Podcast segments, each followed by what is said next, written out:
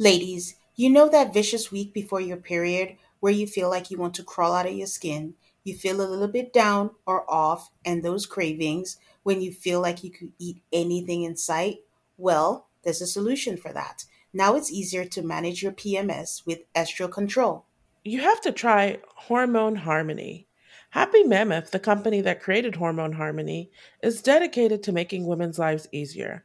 And that means using only science-backed ingredients that have been proven to work for women.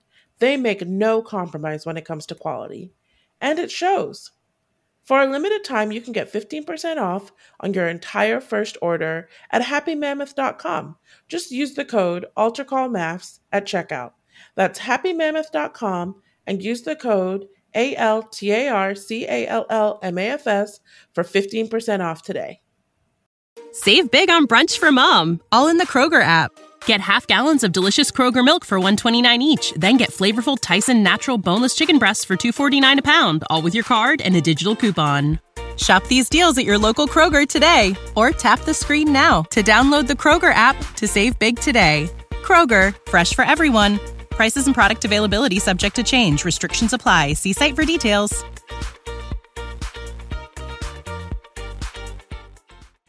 Hi, I'm Tane. And I'm Aid. And this is Alter Call, a Married at First Sight podcast.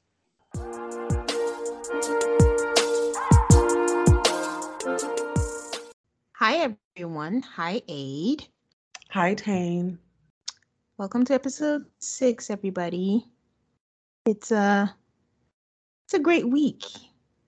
I'm being sarcastic. I'm a little under the weather, but, you know, nothing was going to stop us from recording. How are you? I'm good.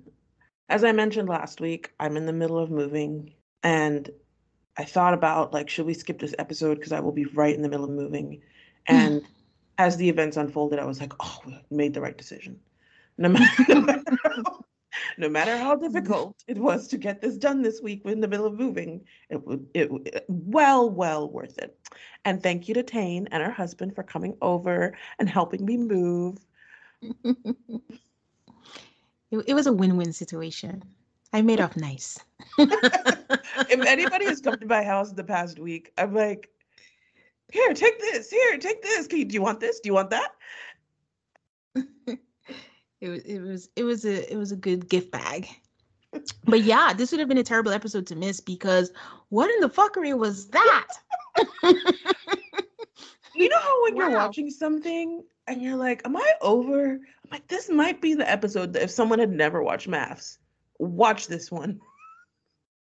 Yeah, except they might come out and question your sanity. Like, is this what you do every week? Like, what is this? Did I lose brain cells? Because I just questioned every second. Listen, if anyone is in doubt, we're talking about Alyssa because that conversation gave me a headache. That might be why I have a headache today because over and over and over again, she was saying gibberish the entire time, as far as I'm concerned. So, but we'll it's get not, into it. It's not representative of the show, so that's why I probably couldn't tell someone like this is a classic Maths episode because it was the Alyssa and Chris show, and there's five couples, not just the two of them. I, I mean, mm-hmm. other things happened with the other couples, but it didn't matter because it was just them. And it's not representative because you know what they're doing is not what the show is about. But it was very entertaining. You keep saying that, but every time I see them, I'm like, when can we vote them off the show? But okay, we'll get into that. But do we have any housekeeping that we need to let the people know first? Um, yes. And guys, we're so excited. We're going to go on Is This Real Life with Mandy Slutsker uh, this week. And we're going to talk about Bravo with Mandy. Yeah, so exciting. Like, we just get to talk about housewives. So it's a detour from Maths, but for those of you who watch Maths and also watch the Bravo shows, check us out. We're going to post it online on our social media so you know where to find it. Exciting. Yeah. And then also on our Patreon next week, we will, as usual, have after party from this week. And then we're also Love is Blind is back, y'all. Um, Love is Blind shares a production company with Married at First Sight. So we, and it's just, you know, it's a great show. So that's why we're going to cover it. So we will be covering the first five episodes next week and it'll be up on our Patreon. Yes, and we will cover, you know, the rest of the season as it is being released. A lot of you guys requested or have requested for us to cover Love is Blind. So I hope you're just as excited as we are to cover it. It's been like two years now. It really has. Since the first season. It's like the mark of COVID and maybe hopefully marking the end of COVID too. maybe, maybe. Kinetic and others posted this week that they are casting season sixteen in Nashville. I'm glad they're going to a city we haven't gone to before. Mm-hmm. Uh, I this is also the last, I think, of the last renewal. So next show that is going to air is San Diego, and then Nashville, and then we need to wait, I guess, for them to be picked up again to find out where the next city would be. Then we find out if we get three seasons in one year, or if we go back to once a year. They will never go back to once a year. Oh I'm willing God. to bet money they will never go back to once a year. It'll be two a year. It might actually not be bad if they did three a year and did shorter seasons. Oh my God, no. Take that back. uh, we asked you guys to send us your questions. And this week's question of the week is basically about us matching past contestants of previous seasons. So Tane, who from previous seasons would you match together? So before I tell you who my first uh, matchup is, my kind of criteria were people who had a sucky go um, at the show. I don't know if that's a given, but that's kind of like where my head was at. My first was Derek from D C. I would pair up with Kate from Philly. That's a good one. And I also agree with you that the doing, like, if you're happily married, why am I going to try to rematch you? Because he had a second person, a second match, a second soulmate. But yeah, I matched them together because I think they're, they're two people who seem sweet, but just not sweet. They also know how to have fun. And I just think Kate just had the worst luck. And so did Derek. Derek was matched with Alyssa's cousin, um, Katie. They're not actual cousins, because I just mean cousins in behavior. And he just, you know, couldn't get anything right. And I think two of them together would have been such a sweet love story for us to watch, because they were there for the right reasons. Who's your first matchup? Um, I'm going to go with uh, Derek and Virginia. I what? Just... And then I remembered her partying ways, because I, you know, while Virginia was known for the drinking and the whatever, I did think mm-hmm. she was like a sweet person, young, fun-loving, and I just thought she and Derek would have been a good match. She's a very, like, giving, kind person. I, I definitely think they would have better been a better match than old man Eric. Um, so I, I, I thought they had a similar vibe. You know what? Now that it's settled, it's not exactly as outrageous as I heard it when you first said it, because part of why Virginia and Eric didn't work is just they were just not right for each other. So Derek might have brought out like the good things. And like my first thought is to say Virginia didn't want to settle down, but she also had like the wrong person who's not encouraging her to settle down. So Derek might have brought that out in her. So not bad, not bad. Something that I ran into when doing this, because I would think to myself, like, they were twenty-six when the show aired, but their seasons might be four years apart, in which case one might be twenty-six now and one might be thirty now. And I was like, I couldn't do the math. So I just assumed that all these things happened at the same time, because this is a completely theoretical exercise. Who is your second match? Um, still staying in the D C area, it would have been Mindy, as you remember, who had a terrible run with Zach, and Dave from Dallas. And why? Why? Um... I don't think I have any concrete reason for this, but didn't Dave want a brunette? He sure did. So um, Mindy is a brunette, and Mindy was sweet, and Mindy has not, to my knowledge, slept with any of Dave's friends. So they would have been a good match. I think Dave was there. He was just turned off. And I, my theory has always been, like, he just never recovered from Amber dating somebody he knew. Um, and I think they would have just gelled and had things in common. They're on the same wavelength, I think. I think it's so funny that we keep on matching the same people. Because I matched Mindy with Henry from New Orleans. Honestly, Mindy would get along with a lot of people, to be fair. I she think. would. Specifically for Henry, because he wanted someone like small and petite. That was like a thing. Um, and I think that her version of extrovertedness might have been a good match for Henry's introvertedness. Wait, are we thinking Mindy is small and petite? In my mind, she was tall. That's so funny. In my mind, she was small and petite.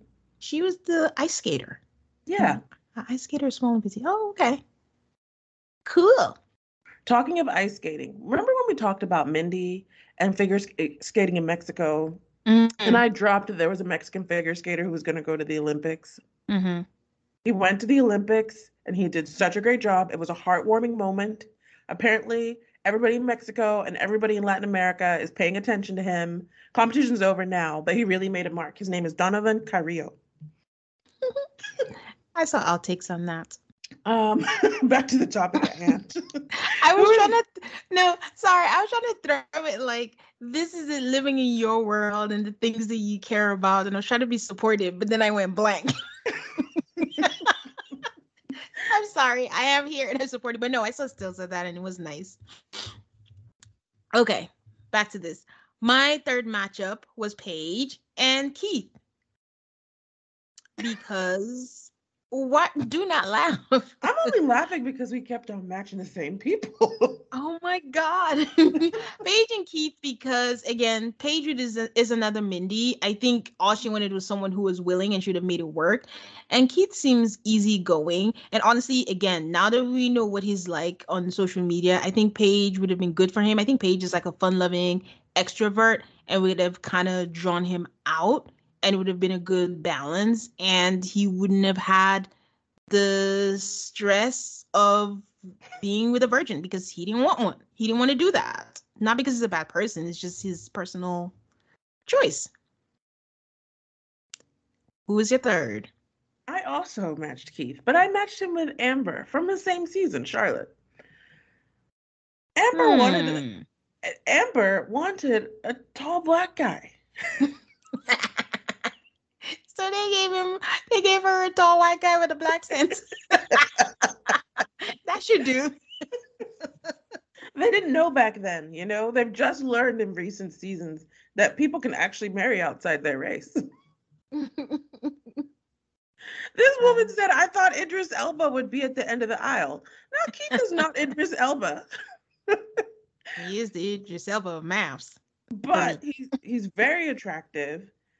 I re- I actually, now that I'm like, why didn't those two date? Like, Amber's a lot. She's, like, very outgoing and stuff, and Keith yeah. is kind of more chill. But they kind of mm-hmm. do have that same sort of hippie vibe. Yeah. That's interesting. They're both still single. Anything is possible. Anything is possible. Did you have any bonus matches? I did have a bonus match.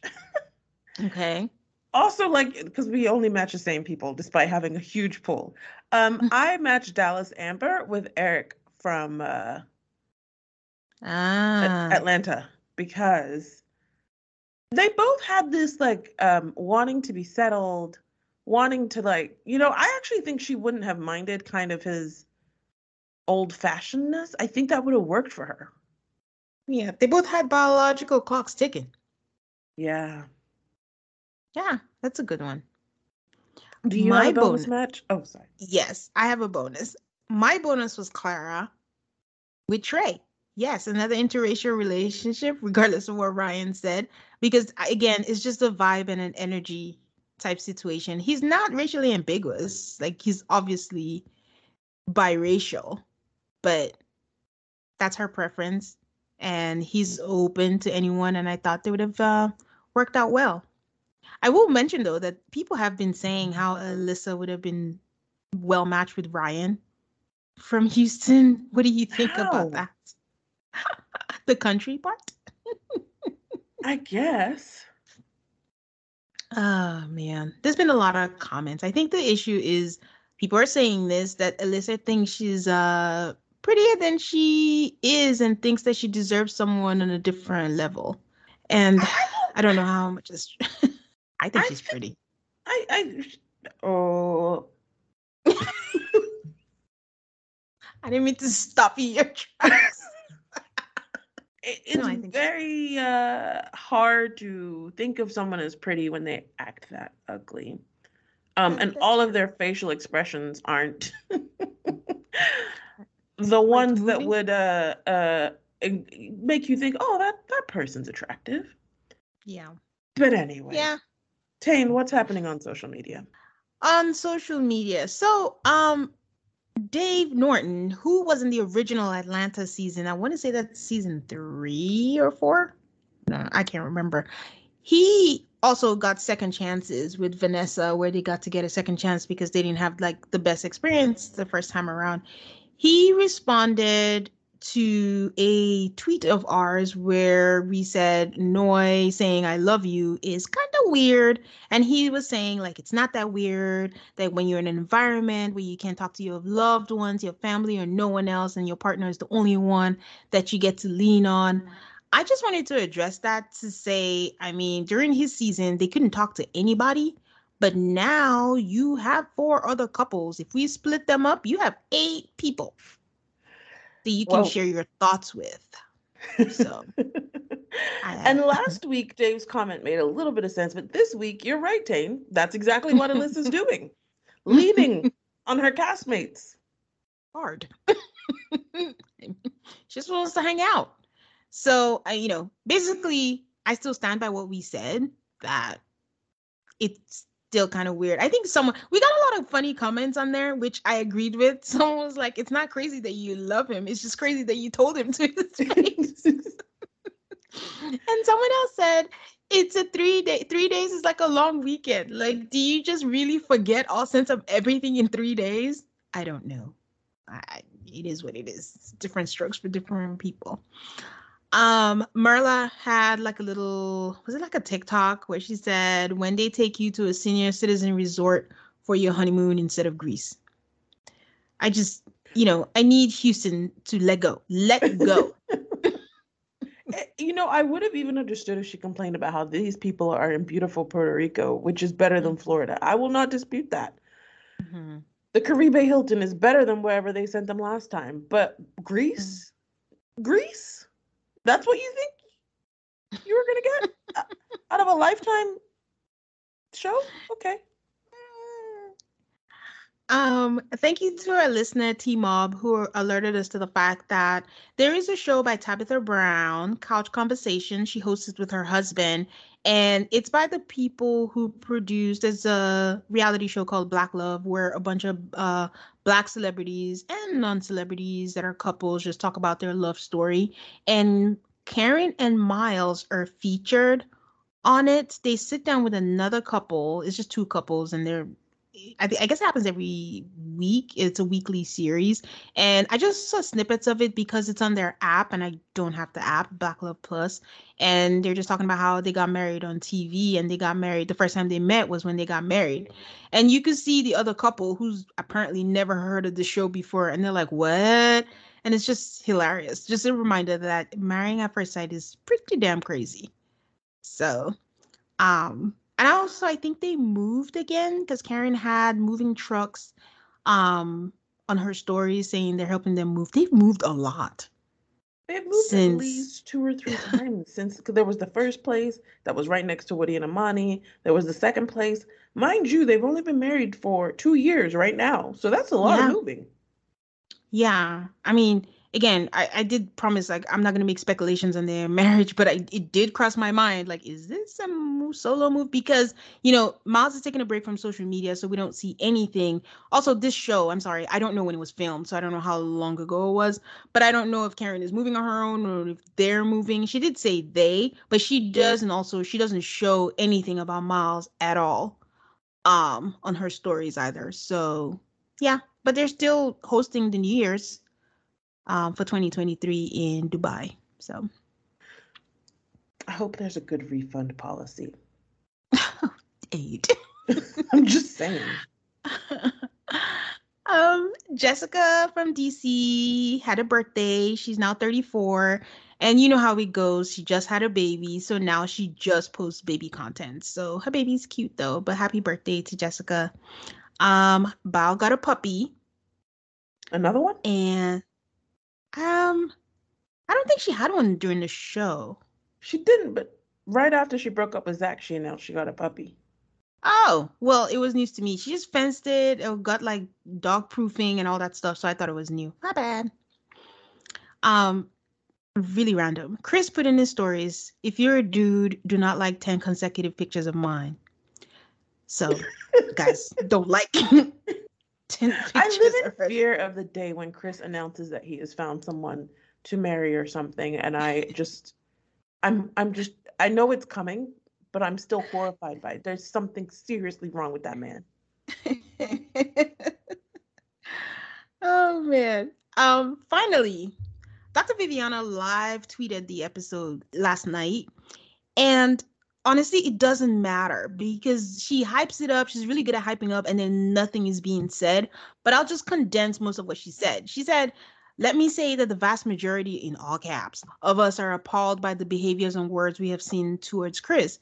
This is very encouraging because it shows that we are capable of recognizing unhealthy patterns of relating in others. Uh, what is You're that? a therapist. You're a therapist. You do not get to be, you don't get to congratulate yourself by knowing how to do the absolute basics of your job, which is to recognize unhealthy, but what do you want to cook? It's it's the oddest thing, like so many words for saying very little. She's like, Alyssa and Chris have been married maybe one week and neither has verbally, in all caps, decided to leave the marriage or the process. Because this is not just for T V, it's a legally binding marriage and they're contractually obligated to allow the producers to document at least part of it. We are all in a bit of a holding pattern while we all, including the three matchmakers, wait on either if their decisions. It makes my head, my heart hurt when this happens. Being in limbo is just terrible. All of this to say, what again is the vetting process? Because someone asked her, do you interview friends and families? Because her mom is pretty vocal about how shitty she is. That's so valid. So what are we doing here? Because the thing is, it's entertaining for us, but I say this all the time. I think of Chris a lot, like especially after party when we cover it, you know, it's just it's just sad. Like you put all your hopes and dreams on this and this is what you get. It's terrible. I'm start I'm not starting to, but I do not believe for one second that there were absolutely no signs. Yeah. That she is very inflexible, very um bratty. Has a vision. There's no way she made it because they film like they film the matchmaking process. Mm-hmm. And there is no way that this diva behavior didn't come out then. Or maybe, I, you know, I say that I'm like, maybe she was on her best behavior. But I don't, she doesn't have a lot of self-control. Yeah. Like, like you can't hide this bad behavior for that long. And then you're professional. You're supposed to sniff it out. So, I don't know. I don't know. Aren't they even concerned about their profession? They're not going to do this forever. The credentials and everything. I don't know. Uh, Maps is looking like a, a sure thing these days. it, it has to end at some point. But yeah, that's all I got for social media. Cool. Let's get all into right. the show. All right. Let's get into it. So, we start with, so Olajuwon didn't go to the gym. It's like a round robin of all the couples. And he stayed to wake up with K- Katina, Michael, and Jasmina at their balcony, enjoying the views. Chris is still bitching about Alyssa being distant, even off camera. And I'm like, dude, what did you expect at this point? He does say that she expects him to act husbandly, but is doing everything she can to get out of being a wife. That made me laugh. And I would love to know what he means by her him acting husbandly. Is he supposed to like be bringing her breakfast or some shit? What is she expecting? I guess like being private, protecting her secrets, and just tag teaming, I guess. I don't know. Alyssa is saying that today is a good day and we can all enjoy it. I'm like, she thinks it says a lot that she's still here. Um, in my mind, I was like, this is a long honeymoon. Can we head back to Boston? So we officially start the episode with Mark and Lindsay all coupled up, and I had to check my memory, like, wasn't there a fight last episode? But then Mark mentions that they did have a fight, but an hour later they talked about it, and then they show a flashback. Yeah, yeah, I don't think Lindsay's mad at him for wanting to pull back. What she is really mad about is that this romantic dinner was not romantic. Like, I can't tell you how many times she said that. Like, she says the purpose of the dinner was to make me feel cared for, and this did not make me feel cared for. Mark says that he committed a sin, and, you know, they have an incredible core. And every time he says that, because he said it many times, it sounds like when you tell someone that you think isn't so cute, you have a great personality. You think that's it? Well, he keeps saying we have an incredible core. I mean, I guess I changed my mind as the episode went, but at the time, and then coupled with last episode, I just felt like he didn't like Lindsay, and that was what he meant. Like, we have an incredible core. Like, I see why we're matched, but everything else that comes with it, I'm not sure about. So he says they can start afresh tomorrow. And so they squashed the topic and they bounced back, and all was well. I'm always Lindsay concerned said, when these couples are starting fresh all the time, so quickly. I mean, you know, I was about to say you kind of have to do that, but I mean, it's just days. They've known each other just days. What are you going to do? Be like Michael and Jasmina and stew in it? I wasn't actually confident that they resolved anything from their fight. I mean, I bought it. I bought what they were putting down, you okay. know. So Lindsay says their communication is actually great, and they have breakfast. And finally, Aid, we got some real good breakfast food. Sick and tired of seeing like grapes and Michael and Jasmina's dry croissant just looking sad and pitiful. This is some good orange juice, coffee, pancakes, I think it was, and stuff. So then Mark says he thinks they should say a prayer, and Lindsay is receptive to it, and so they pray. It was a nice prayer, and she kisses his hand, and then she gives him a kiss. Then he asks her if she's religious and or open to it with kids. She says she grew up Greek Orthodox, like four and a half hour church. Oh my God. And there's a lot of tradition that she likes, and she would like her children to. She's okay with any church as long as it's the right community. And when they're old enough, if they don't want to go, they have to respect that. Mark asks how many kids she wants, and her answer is, and I quote, pretty firmly, not three. But they make a deal that if they have twins, they're done. Did you have any thoughts on their little conversation there? No. So Katina and Olajuwon go horseback riding. Katina says she's nervous about riding the horse because she's never ridden one and she's not an animal person. She tells us in the confessional, some people aren't animal people. Sorry, PETA. And I'll leave it at that. Katina asks how to stop the horse. And Olajuwon's like, listen to what she's saying. She wants to stop, but Olajuwon is not letting her stop. She tells us that since she met him, she stepped out of her comfort zone, but she needs him to step down his energy to meet hers. He tries to comfort her, but he's not good at that because he's like, have confidence in yourself. Just keep going. And then he tells us that she was taking a little bit of the pr- positive energy out of it, but he didn't want to lose his life. He doesn't want to lose his life experience because someone else doesn't want to give it a full chance, except that someone else is your wife, sir. She, I mean, first off, Katina looked so uncomfortable on the horse. It honestly looked like she was taking a shit. Like, that's when I saw the line of her posture, I was like, ugh. Um, I just, like, Olajuwon is one of those people who has to, like, imbue day-to-day life with this deep, deep, unnecessary meaning. It's mm. riding a horse. She didn't refuse to ride the horse. She didn't say, I'm not doing this. She stepped out of her comfort zone and got on the horse. But it honestly brought back what his groomsman said about he's going to try to mold you to be the person who he wants you to be. Like, Olajuwon is half husband, half life coach. That's very apt. Yeah, you're oh, right. But she didn't ask for a life coach. She asked for a husband. Sure did. But that's the thing. Olajuwon wants to push and push and push, and he doesn't want to stop his life. But then he also wants someone who's going to push back. And I'm just like, I, I'll be curious to know what he grew up around, where he thinks this is fun. Like, who wants to keep pushing back every time? Sometimes you know when to draw the line and just shut up. So he says he's an adventurous person and could only be with an adventurous person, and he's not going to stop living his life because his wife is uncomfortable. honestly, at this point, I'm like, Olajuwon, help me help you. I'm the only one in your corner, but you make it so hard. I mean, Katina likes Olajuwon more than us, the audience, like Olajuwon. That, that. So she tells him to be more patient with him. And basically, this is not relaxing to her.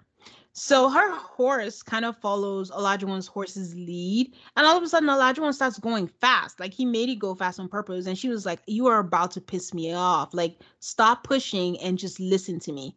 So when they're done, they're talking and debriefing about the whole experience. And Olajuwon's like, he notices that when she gets uncomfortable, she just wants to stop. But as long as he keeps pushing her, she'll get used to it. I'm like, sir, several seats. She tries to tell him she was nervous, but Olajuwon is telling her her emotions. He's basically mansplaining what she was feeling and what she should have done to the feelings that he assigned to her. she she tells him, like, I want you to push me, but in some situations, you got to know when to stop. And Olajuwon is like, I will never let you go through something I don't think that you can get through. I'm like, way too many eyes. But anyway, I don't think Olajuwon was listening to her at all. So then we see Noi and Steve at the waterfall. You know, I wonder how they pick or assign activities to the couples. Do we have any insight on that? No. Mm-hmm. I mean, they say things like, oh, so-and-so picked this, or I picked that. But I don't believe a word they say, so. So Steve says in an ideal world, he'd like to go on all sorts of adventures with his wife. He is a bit disappointed that she's nervous about it. He tries to teach her to float, but she's very nervous. But I would say Steve handles it like a champ. And she she tells us that he would do anything to make her feel safe and loved. And Steve said it was fun and it made him feel like he had a special wife. Um, I can't help but compare Steve and Noi to Johnny and Bao. And it's not because they're both Asian. It's just because there's similarities there where they have wives who are kind of unique or quirky in, in different ways. And Steve is just taking it like, is accepting like as a human being, you're not going to find someone who's like perfect or meet everything. They're going to have things that you don't like, but it's not the be all end all. And just the stark difference in how they're handling it is what I'm giving Steve praise for. Like, he'll say, oh, she does X, Y, Z, or like the way she says cute, where Johnny was like, you're giddy, you're childish, it's the turn off, it's that. Steve is just like, listen, it's just one of the things that, you know, she does, and we'll just roll with it and focus on the good.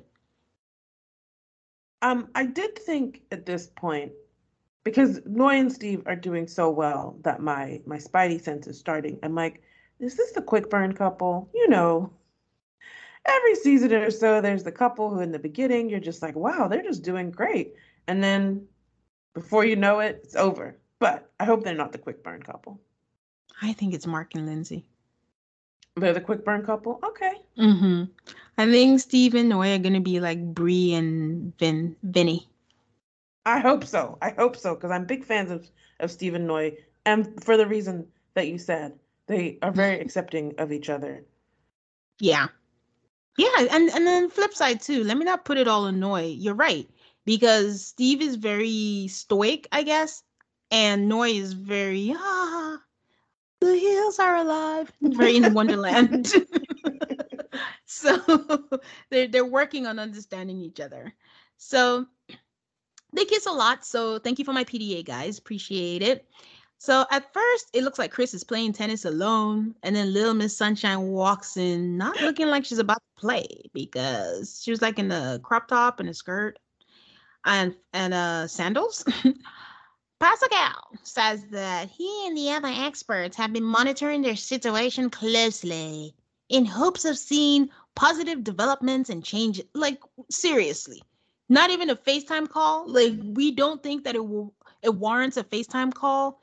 I'm tired of sounding like a broken record. I feel like we say this every season because in um, Atlanta, at this point, Paige and they were in Vegas, right?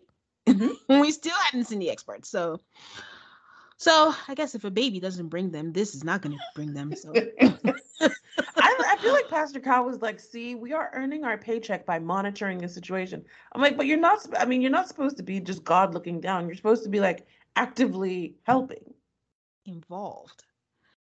Anyways, so when Alyssa started turning down, he says that when Alyssa started turning down Chris's activities, they decided it was time to reinforce the structure of the process.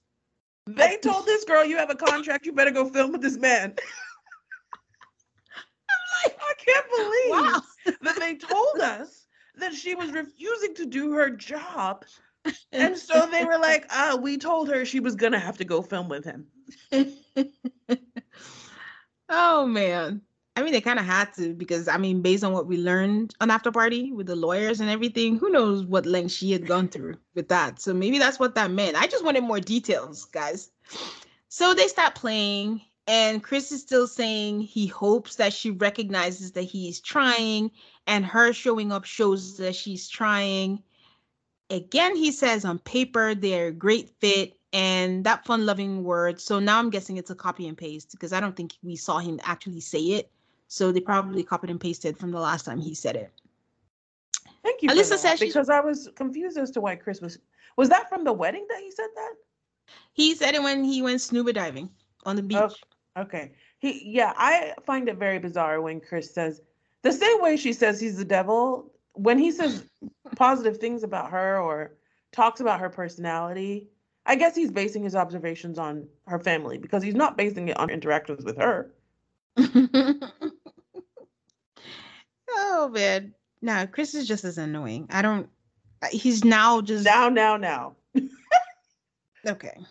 Chris is just as annoying? You... Okay. Okay, okay. I take it back. I take it back. But I was getting as annoyed every time I saw him say one percent, we're a great fit, I'm trying... Her showing up, no, it's just get over it. Like she's giving you all of the signs. So, um, Alyssa says she's trying to be optimistic and she's put in so much hard work to be ready for this, and she'll continue to do her best to try. Then he asks her about moving in, and she says she's not comfortable with it, and he says he gets it. What do you get, Chris? Stop, stop going along with what she's saying. He starts to say that he wants her to be comfortable. And he said when he thinks of what he committed to, before he could finish his sentence, this cloud of disaster says she wants to stop for a second because she doesn't like where this conversation is going. That he's saying he's committed, insinuating that she was not. How do you put two and two together and get ten? All he said was, when I think of what I'm committed to, and all she heard was committed, and you're saying that I'm not.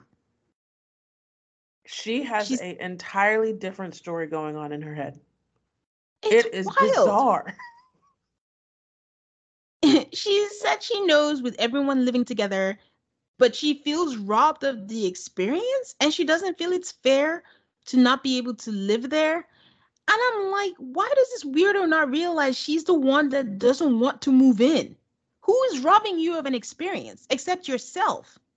She, she really she put his back against the wall in a way because he is perfectly willing to live in the apartment. And what she's saying is, well, if you live in the apartment, it's going to make me uncomfortable. Which when you're talking about a man and you're talking about a woman, telling a man you're making me uncomfortable if we like... Mm-hmm. What's he then he's put in the position of saying, well, I want to do what I committed to do, which was to live in this apartment, and you're going to make me look like a creep if I choose to do that. Because, guys, you have to understand, this is day five, six. Chris still does not know what he has done. We know. But Nothing. She's still actually not come out and said, so to you to now insinuate, I don't want to stay with you. Of course your mind is going to go crazy. Like, what on earth did she hear about me to the point where you don't want to be in the same room with me? Oh, that's punishment. That's mental torture. So she says she doesn't think he understands her point that they both want to live there, but not together. And because she doesn't want to, he has made the decision without her that he would be the one moving in. And Chris is like, I mean, I don't care. You can move in if you want. And then she has no leg to stand on because she goes right and mumbles some rubbish. And he says, well, sounds like you're in a tough spot and you have some decisions to make.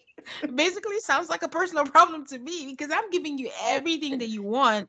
And you guys, you even if you didn't watch the episode, you already know what happened. She got up and she walked off because that is what Alyssa does. she just walks off. And honestly, I wish Chris would be quiet, because if he's just quiet long enough, she's going to talk herself into nonsense. But when he interjects, she takes that and she runs and makes it seem like, you know, he's being really mean to her.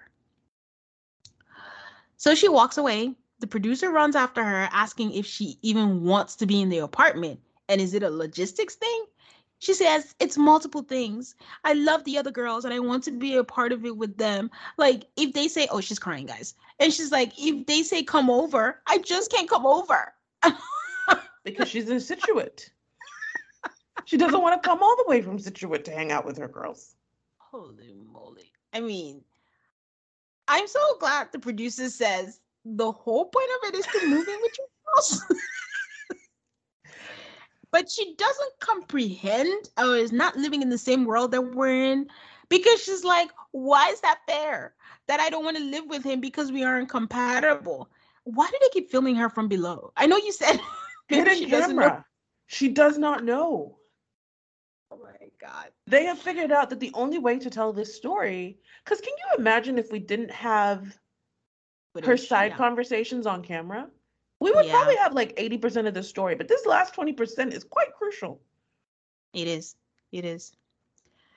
Chris basically calls her selfish while she's telling the producer, she's still ranting, like, if you can't be kind, then don't talk to me. So Chris is just in his own world as usual, talking to the producers in the middle of her rant. She looks over, sees him talking and gesturing with his hands, and she's like, look at his hand gestures. Even that is aggressive. Ugh. And the producer is like, he's just doing hand gestures. Oh, my God. And, you know, Chris tells us he feels like he's had to be patient and he has felt all of the emotions.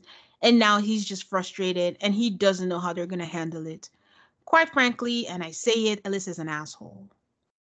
The producers, I need to know their names. Because throughout the episode, they, they are big characters and I don't know anybody's name. Well, we know where they stand. We know they're definitely Team Chris. They really... I actually think they're more Team Show than Team Chris, but, you know, it all blends together. Um, his hand gestures are aggressive was just... You know, my jaw was just on the floor. I just didn't understand what I was seeing. I could not believe that someone actually said, I want to move into the apartments so I can hang out with the other girls. It's like you've lost the plot completely. Like, what? Not The Bachelor. Not X on the Beach. I don't, you know, none of that. It is Married at First Sight. You don't want it? Just get out. But anyways, we'll be back, guys. And we're back.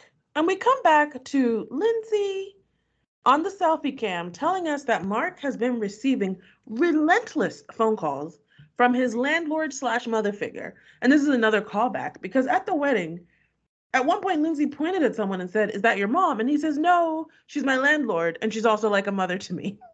So mm-hmm. This is the woman who's been calling him, Lindsay says, four to five times a day.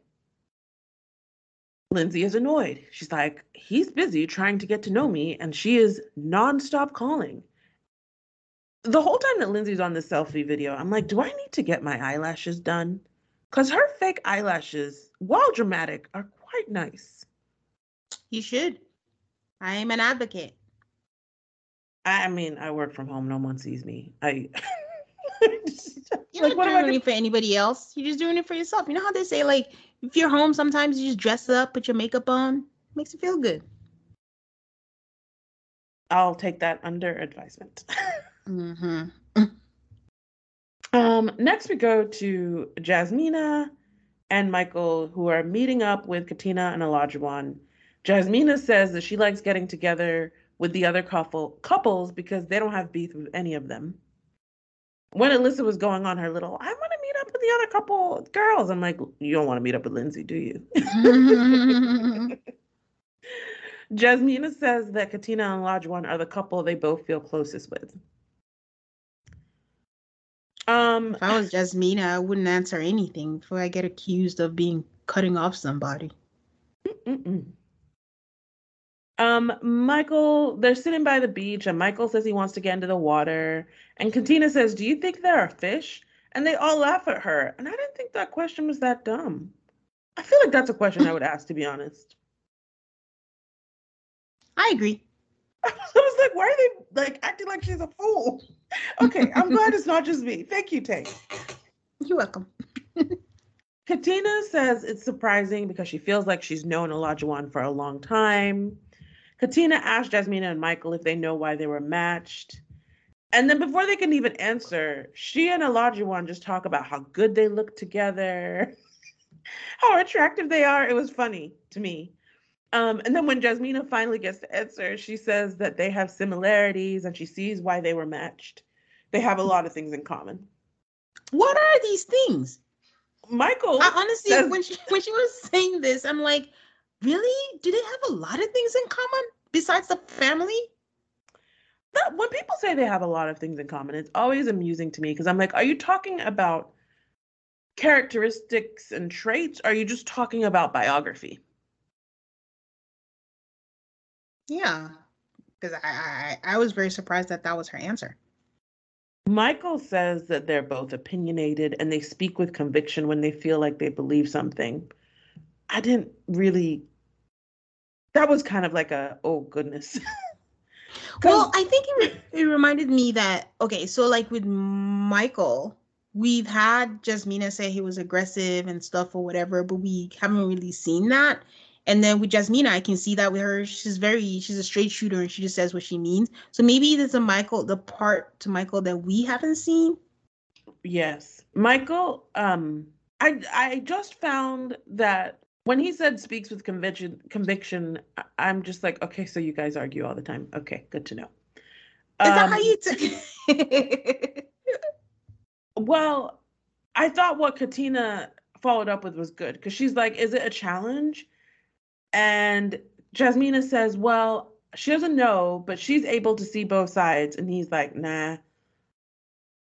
Mike says that he thinks the same as her. And I'm like, but she just said you don't. So whatever. Um, you, you can just tell that Katina and Olajuwon are like invested in these two. Because Katina like keeps on work. trying to, keeps on trying to show it in the positive and stuff. And Katina and Olajuwon are both like black hashtag Black Love people. So I can yeah. see why they would be like, oh, come on. And and they obviously like them both as individuals separately. So they want it to work. Yeah. It's like a we got to represent type situation. Come on. Katina is saying that it's going to take time. And when they talk, they need to focus on not trying to get their point across. Then Olajuwon starts talking his nonsense about how he likes to push his wife, and they talk about the horse ride. And I think it kind of comes out in this conversation that he did eventually slow down. They didn't show us that, but when they recount mm-hmm. this story, he mentions that, yeah, I pushed and pushed and pushed, and then she pushes back, and then he eventually did slow down. Yeah. I did think that their recounting of the story was a little different than what we saw, but I was like, okay, I don't know. Was he lying or did they just not show us? Because, you know, yeah. Olajuwon can be a showboat, like, you know, yeah, yeah, yeah, I'm understanding on this, but that conversation, that was not what we heard. Mike describes Olajuwon as aggressive and alpha, and he could push his spouse, and it could be a con. But Mike says Olajuwon knows how to self-correct, so hopefully he fixes it before it gets to be too much. I don't know if that's true. Does Olajuwon know how to self-correct? Yes. So we go back to Mike and Lindsay. They are schmeedling and schmodeling. So they go get a massage. Lindsay says she, they, and then they go sit down after the massage to talk about this landlord situation. So there's a bed bug, which you didn't mention before. I understand it's annoying to have the landlord calling all the time, but if there's a bed bug situation, it might require all those phone calls. How does the landlady know that he has bed bugs in his bedroom? Well, when you, I think when a tenant gets bed bugs, the process of eliminating the bed bugs is quite intense, and it will involve the property owner. Okay. So later in the episode, they kept saying apartment. So is he renting a room from her house? Or I just thought it was an apartment. And I'm just like, how do you even figure? Were you going into the house? I, I don't know. It was very weird to me. And bed bugs usually don't just stay in the bed. They go to like the living room. Wherever there's fabric, I think they thrive. Yeah, I know that. I just didn't, I wasn't sure what the residential arrangement is. They kept saying apartment. So to me, I just thought it was an independent apartment where she's not in the building. I, I wasn't sure. I really wasn't. So whatever so... the situation is, the landlord is calling all the time.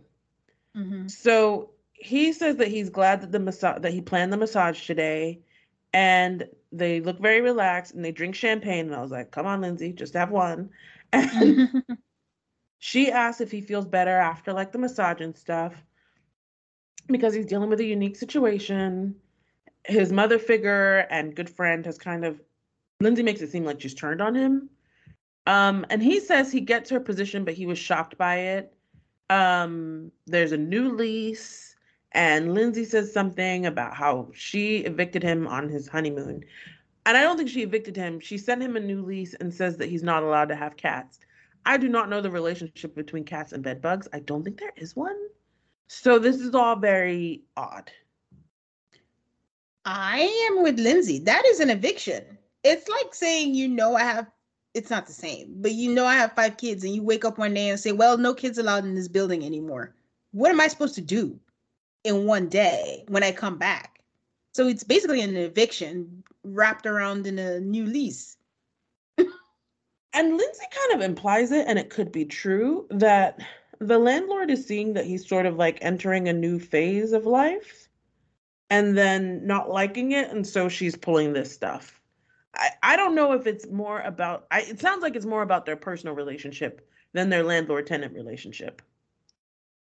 Yeah, absolutely agree. There's a thing that, you know, moms or mom-like figures do that always baffles me. You can't treat your child like your boyfriend and act like you're losing something. Like, it's what happens when you have children and you let them grow up to be independent adults. Why don't you see it as you gaining like a daughter and be happy that he's moving into something that he's wanted for so long and he's finally getting it?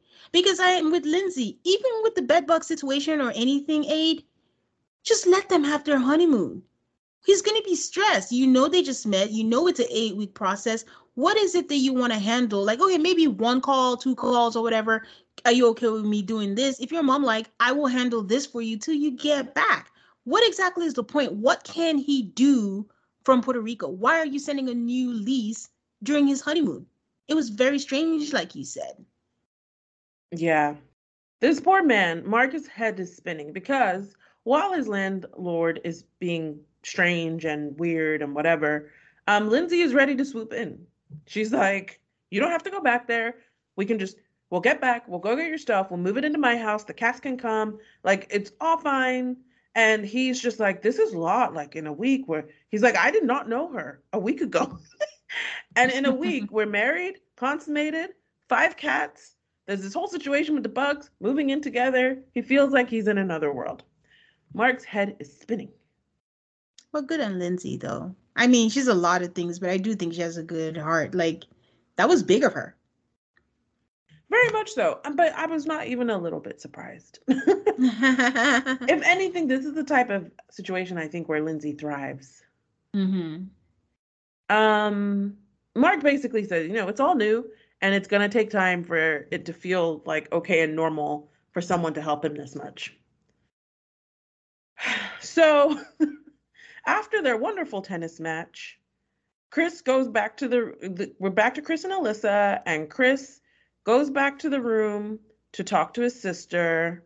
Alyssa is crying to the producers. I was n- a little suspicious. I'm like, you really haven't talked to your sister in five days of this nonsense? But he tells his sister things haven't gone the way he expected. She has concerns, but she doesn't want to talk about them. She is Alyssa. Um, Alyssa walks out of conversations and gets very defensive every time Chris says that she didn't give it a chance.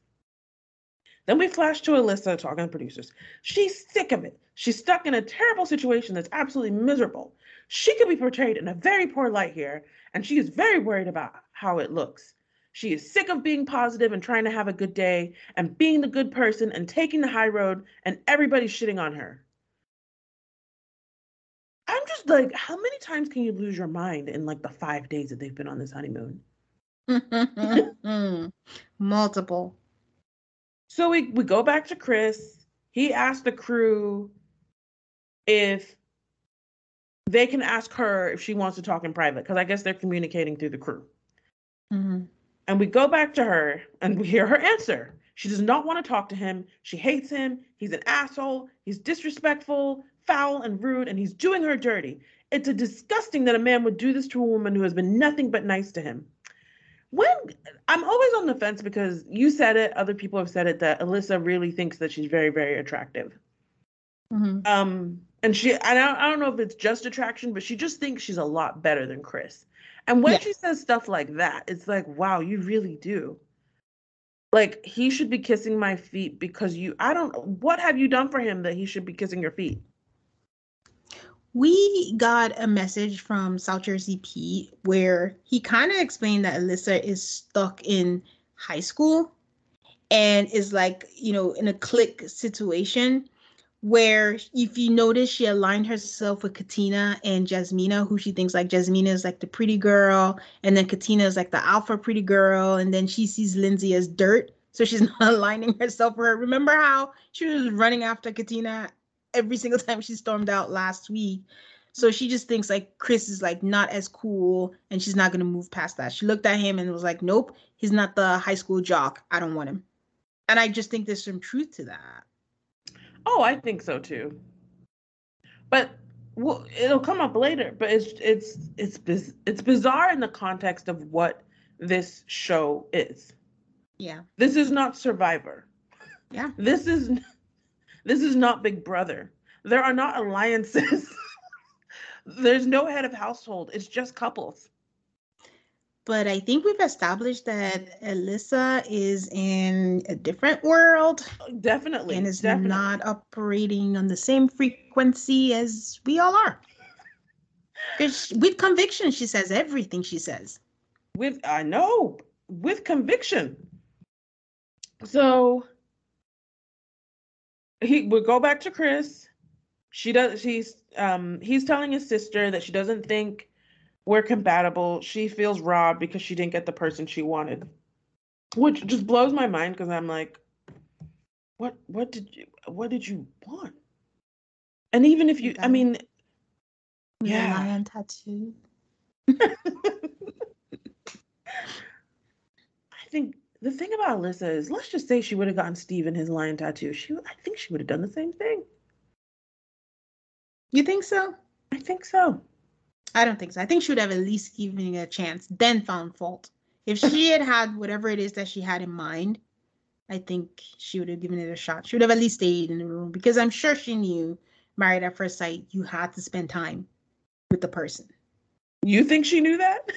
I keep on thinking, has she ever watched this show? Every year, the people on the show, I'm like, have they ever watched the show? I mean, we know Mark has.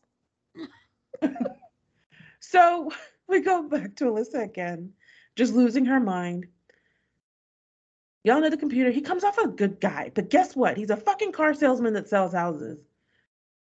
What, like, she's nasty, you know? That's yeah. nasty.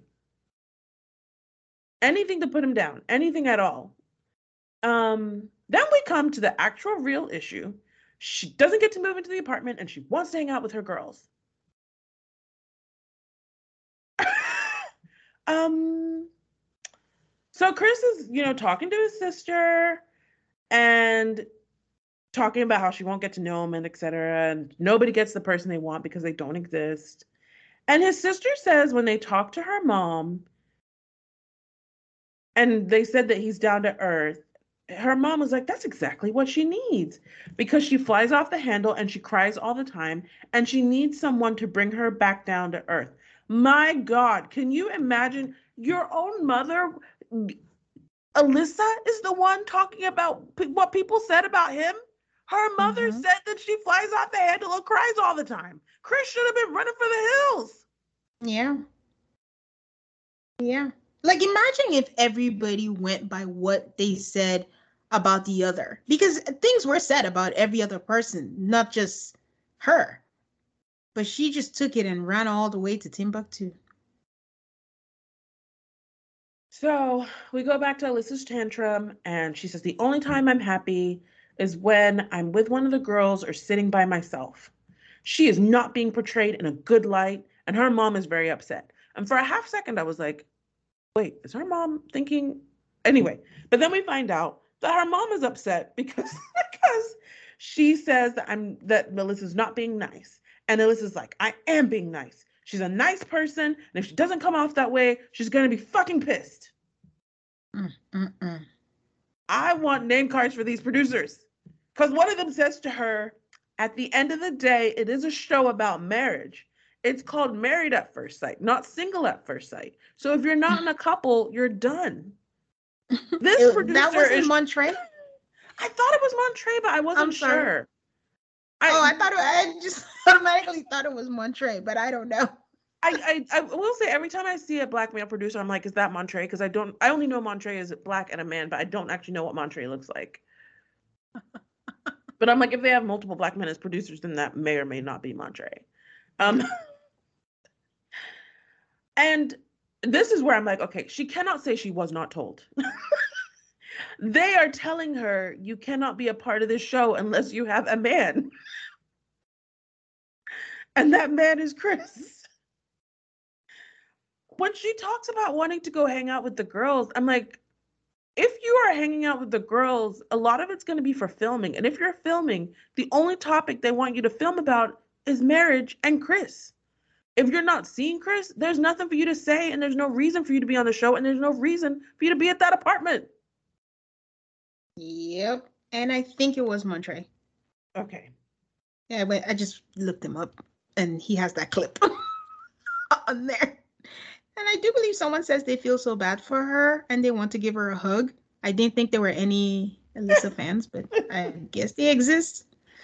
The, you know, there's someone for everybody. There's a, I'm Some. assuming there's even a man out there for Alyssa who thinks this is cute.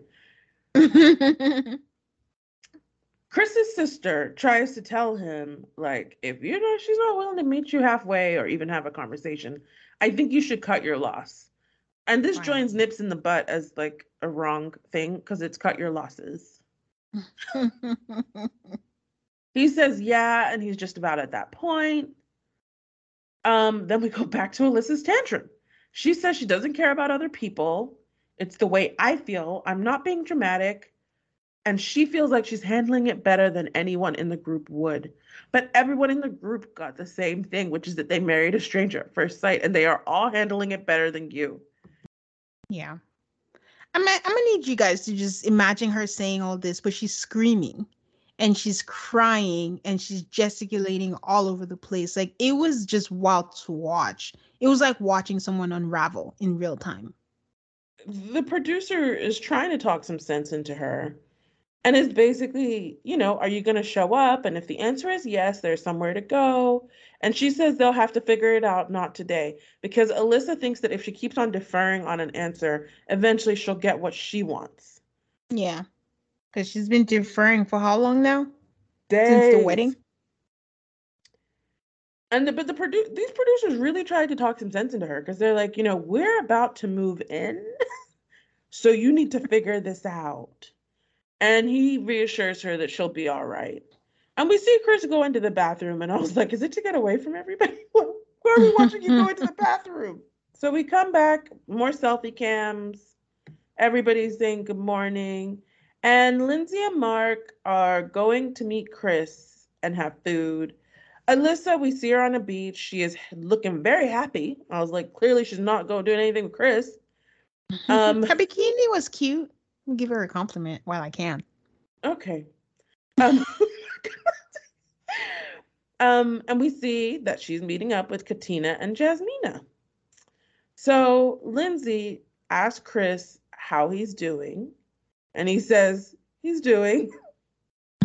Lindsay says he seems better than the first couple days she met him, which is a clue. Like, what? What? Because we actually at this point have only seen Lindsay and Chris interact in group settings. So obviously they've been doing more than what we've been seeing. Um, he tells Lindsay he's not where he thought it would be. Uh, we go to Alyssa. She's with Katina and Jasmina, and she says she's happy for everyone, but it's hard to be around them knowing that she doesn't have that. Back to Chris and Lindsay. Lindsay asks what happened. I really like Lindsay's dress in this scene. Yeah. And he's he says that they haven't really progressed beyond like basic conversation, like what's your last name? What do you do for work? Back to Alyssa with Jasmine and Katina. She says she's not blaming him, but he's blaming me, kind of. And I'm like, what a clown. Like, just shut up. A lot of when Alyssa talks is like, blah, blah, blah, blah, blah, blah, blah, blah, blah. Lindsay says that she's written him off and she never gave him a chance. And Lindsay reassures him that he's a good-looking dude. The funny thing about Katina and Jasmina is they do somewhat try, because Alyssa says to them that she put in the same effort as everyone else. And Jasmina is like, so you feel like you've done everything you can to try to make this work. And she says, here's the thing. Did she come here to find a husband? She says she talks to friends of his friends and family, and lots of things didn't sit well with her. And, you know, Jasmina says you heard it from his friends and family, but you have to get to know someone. She calls it a slip up on Alyssa's end. And Alyssa says that she understands where she's coming from, but she's doing her best to be respectful and honest. But that's not what Katina asked. Katina asked, did you try to get to know him or did you just listen to his friends? She didn't answer that question. Lindsay is singing Chris's praises. She says he's a great guy, he was patient, and he would have done anything, and she threw him away before she even gave him a chance. Mark gives him credit for being so calm. Um, he didn't think you could be so calm in the face of this. And Mark says that Chris is being a bigger man. But a lot of us could be the bigger person, but at some point we'd be like, what are you doing? Yeah. Katina is trying a little bit. She says, do you think he might be blaming you because he's unclear as to why you threw the towel in so quickly? And Alyssa says that they've had many conversations where she's explained why, that she doesn't think they're a match. Maybe these are the off-camera discussions, because I'm like, uh, we haven't really seen that. And then Katina finally calls out the elephant in the room. Basically, you're not attracted to him, and that's okay. She's kind of like, she kind of agrees. She's like, well, the expert didn't give her what she wanted, and she wished they wouldn't have matched her with anyone. And Katina says you need to be tell him straightforwardly and bluntly. And Katina says you probably just don't want to hurt his feelings. I hated everything about this. Tell me why you hated it. I hated everything about this because it was like watching an episode of the Now Rest in Peace Maps Unfiltered. Because it's like saying everything but not actually saying what you need to say. Because I, from what we know of Katina and Jasmina, this is bullshit. They're tiptoeing around everything without actually just telling her, girl, you're not doing this. Like that same energy that she had for Lindsay, apply this energy to Alyssa. Like I just hate, I don't like the fact irrationally that they are Team Alyssa. Because even on After Party, uh, Katina was like, you know, Team Alyssa. And I'm like, why? You guys are better than this. Don't associate yourself or align yourself with this. Like this is ridiculous. Come right out and be the direct people that you think you are. Don't save that energy for certain people. So it was just... To me, it was just like a waste of my time. I hated watching it. I do. I'm I'm with you in that. As, well, you know, it continues. But Jasmina and Katina are not doing Lindsay any favors. They're actually allowing her to continue her, the storyline that she thinks she has going. But they also... Oh, you mean not, Alyssa. Sorry, you said Lindsay. Oh, sorry. Um, Alyssa. But they also... um, they don't have the picture that we have. And it's very interesting because even the producers are keep on trying to show us this fuller picture, because if you would only see it from one perspective, you would not understand how unhinged Alyssa is. I think they do, because if we go down later, they're all privy to the same information. Olajuwon says what it is. They have it from how they're saying. The problem for me is how they were trying to baby her. And, you know, Katina kept doing all these qualifiers, like, you know, to me, like, you know, from my point of view, what I think is, like, just come right out and say, girl, you tripping. hard. That was what I didn't like. Like, stop babying her. You're just in, in feeding the monster. No pun intended. Um, oh. um, Mark and Lindsay and Chris have a little bit more chatter, and Mark says they're going home, and he asks what's going to happen, and Chris says, I can only control, you know, and I can only, like, what I can control, and Mark says, you have to let it go. So, Jasmina does express sympathy for Chris, but only in an interview, not to, not, not to Alyssa. Okay. All right. I don't know. I like how they kept Noi out of this drama. It is funny how Noi is unaligned. She ain't got time for that. She's trying to fall in love and have her three kids. Okay. So then we see Lindsay and Mark in Old San Juan as Mark is flying a kite. Um, Old San Juan is really gorgeous. Um, Lindsay says her soul is filled with love because Mark is just flying his kite in the back and she's just laughing. And it just seems like a break from all the numerous calls that they've had all day. Um, we see Jasmina and Michael at the waterfall. It reminded me of Shanice and Jeff D. I try to remember. Do you remember where they went on their honeymoon? It was also the Boston, the original. Do you remember? I, was it I Jamaica? Want to say Jamaica. Okay, yeah, that's what I had in mind too. But I, I was like, dang. Did they go to Oakland? Lifetime used to ball out. Probably. That's where the waterfalls they used, are. They used to leave the country. I think that's just because of COVID, they're not leaving the country. Eventually, they're yeah. going to leave the country again. Because, I mean, they would only go to the Caribbean or whatever, but... But that's what I'm saying. It's like, honestly, the, the, the last season, the Houston people got gypped. Because even though when they filmed, people were still going to Mexico. The, the least they could have done for them was go to Mexico. But like you rightly pointed out, no one wants to take the risk of being trapped um, just in case something came up. But that was the Atlanta I mean, season? I'm not sure.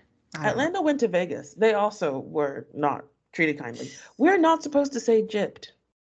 Why? It's offensive to Romani and, and Gypsy people. Because someone actually wrote on our um wrote a comment on our Instagram about it. Really? Yeah, because Alyssa said it and they were mad. Oh, my bad. Sorry, guys. I didn't know. Okay. Um, lessons learned. So, it's a new one. Yeah. Well, it's an it's not new in its offensiveness. It's new that we're just now learning about it. Yeah, it's new to me. Sorry. So Michael says the beginning of the honeymoon wasn't fun and it was more and they had more uncomfortable conversations, but today is a new day. And then the interview starts. He asks her, how do you feel about being near the water?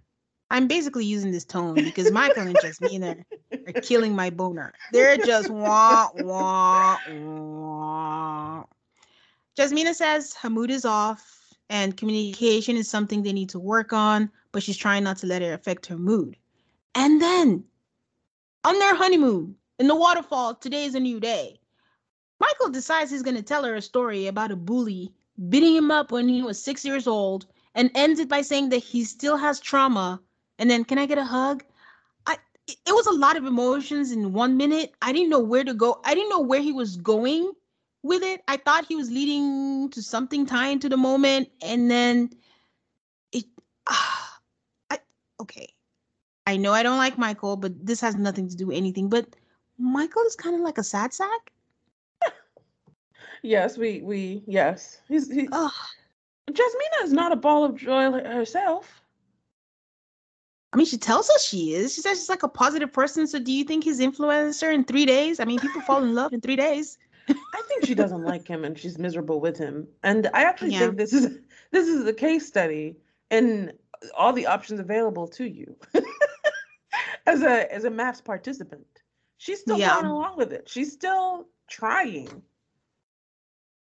I wouldn't say Michael isn't trying. It's just this is what he knows. So it's it's about seeing, do you think they're going to get out of this, whatever it is they're in? Or do you think they're doomed already? Mm, I, they're probably doomed, but like... I have to I have to keep my hope alive because I was so happy about them in the beginning. So, the, I mean, the previews aren't doing them any favors. But um, yeah. I will note, though, that when they're at the waterfall, Michael was being a good Instagram husband. He was taking the pictures for her, and he was getting, you know, the, the shots from the different angles. And I, I really, I'm looking for any positivity I can find. Yes, I will say, I'm not saying that Michael doesn't try. He does try. It's just that his trying is just not still quite there, but he's trying.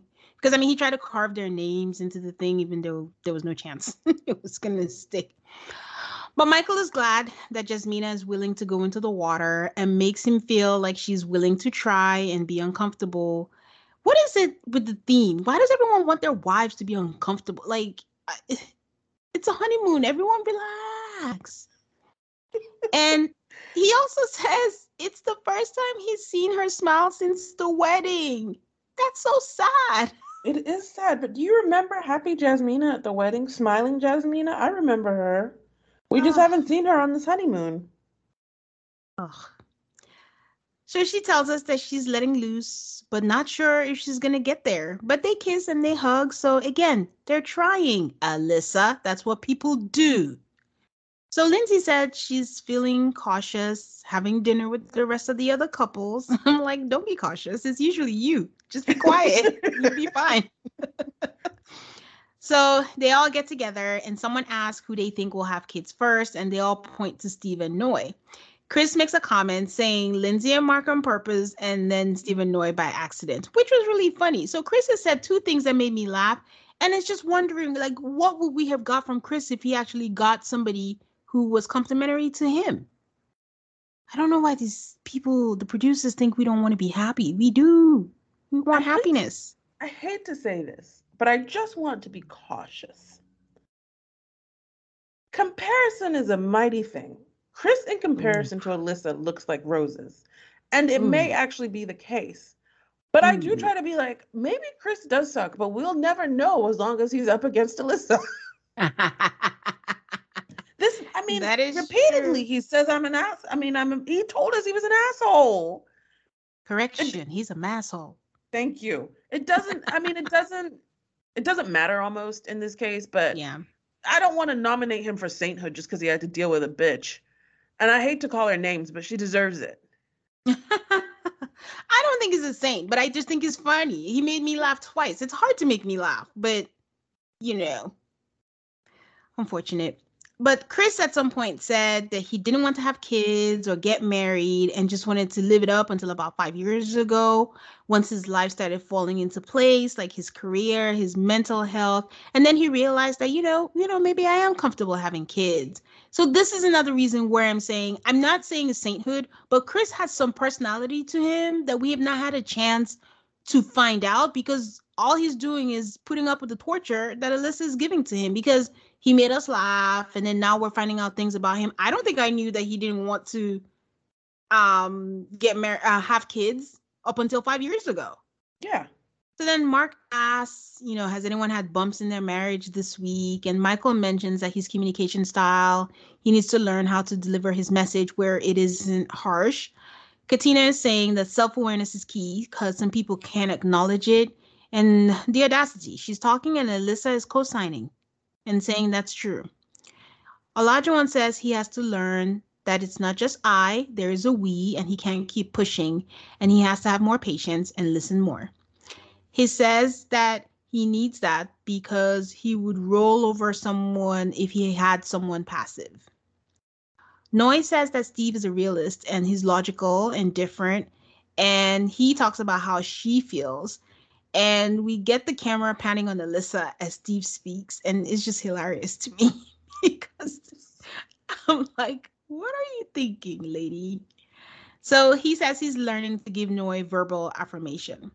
Mark says for him, it's allowing his wife to help him in things that he's used to doing by himself. And he's never had a situation where he has had support. And Lindsay actually like, just turns beet red and decides to ask Chris and Alyssa what they faced this week. And then Chris is like, oh, us? I, I mean, clearly we're not in the same place as everyone. All we have is bumps. So, oh, Alyssa says, you know, they're taking it day by day, but they're both sitting here, so it's okay. The thing is, Alyssa goes off on a rant, and we see all that ranting. And then when she's with the rest of the couple, she wants to put up a front. And that's what I mean by, I think that's what she means by she wants Chris to be husbandy, to do husbandly things. Because she wants him to put up the front with her. He just, she doesn't want him to say anything. And I'm like, but it's so obvious to everyone what's going on.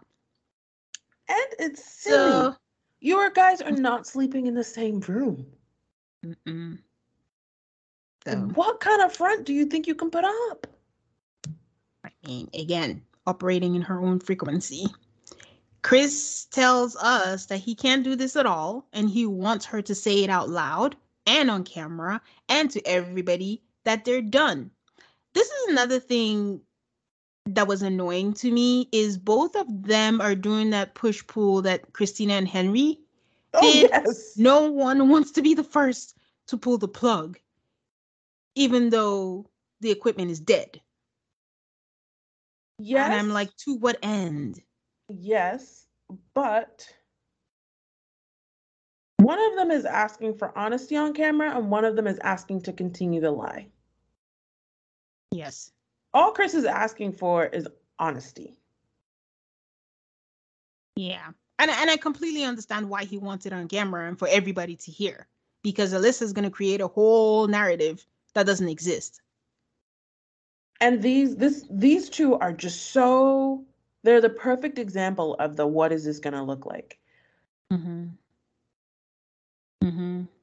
But Alyssa's really dumb because she just, she has no, um, I think Alyssa probably thinks that if we didn't have all this behind the scenes producer talk, we wouldn't understand what's going on. But I actually think yeah. we would. And she would ride that coattail and be like, you guys don't understand what happened off camera. Anyway, Noi says everyone is moving in and what is their plan? And Alyssa says that she's been thinking about it and he can move in the first half and she can move in the second half because she loves them all so much. Lindsay has her hand over her mouth and I thought she was laughing, but she was whispering like she needs alcohol for this bullshit. She didn't say bullshit, but that's what it was. Alyssa is still saying rubbish, but the rubbish is reflected in everyone's eyes because everyone is like, what? Chris says that he had not heard that strategy and it's not something he's interested in. He's like, I love you all, but I did not come here for you guys. I that wasn't dramatic. Believe, I could not believe it when she said, I'll live in the apartment half the time and you can live in it half the time. She clearly did not internalize what that producer said. This is called Married at First Sight. What is She's you- fighting so hard. Like, you cannot move in there, and if they call you to hang to hang out, you get in an Uber from Scituate or get in your car. But I don't I don't understand fighting so hard for this apartment. Do you think she do you think that she really just really wants camera time?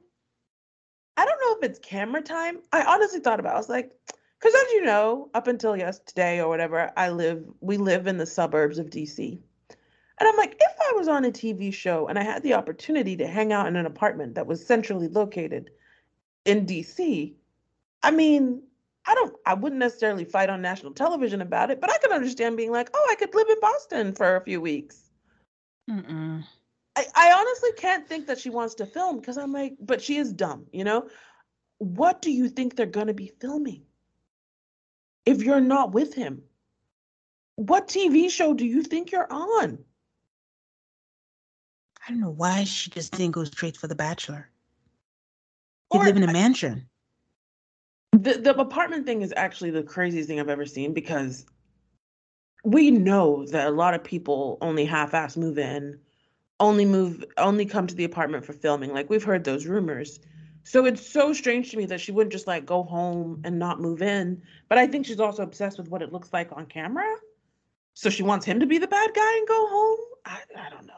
It's weird. I've just never seen anyone in all of the seasons fight so hard to move in. Marla didn't, like, okay, she liked the apartment, but I'm just like, wow. Anyways, um, Chris is like, He is all in or all out, and he's not looking to split time with her like divorced parents. And the notion is absurd. Yes, it is, Chris. And he thinks that she wants to continue to just live in the building.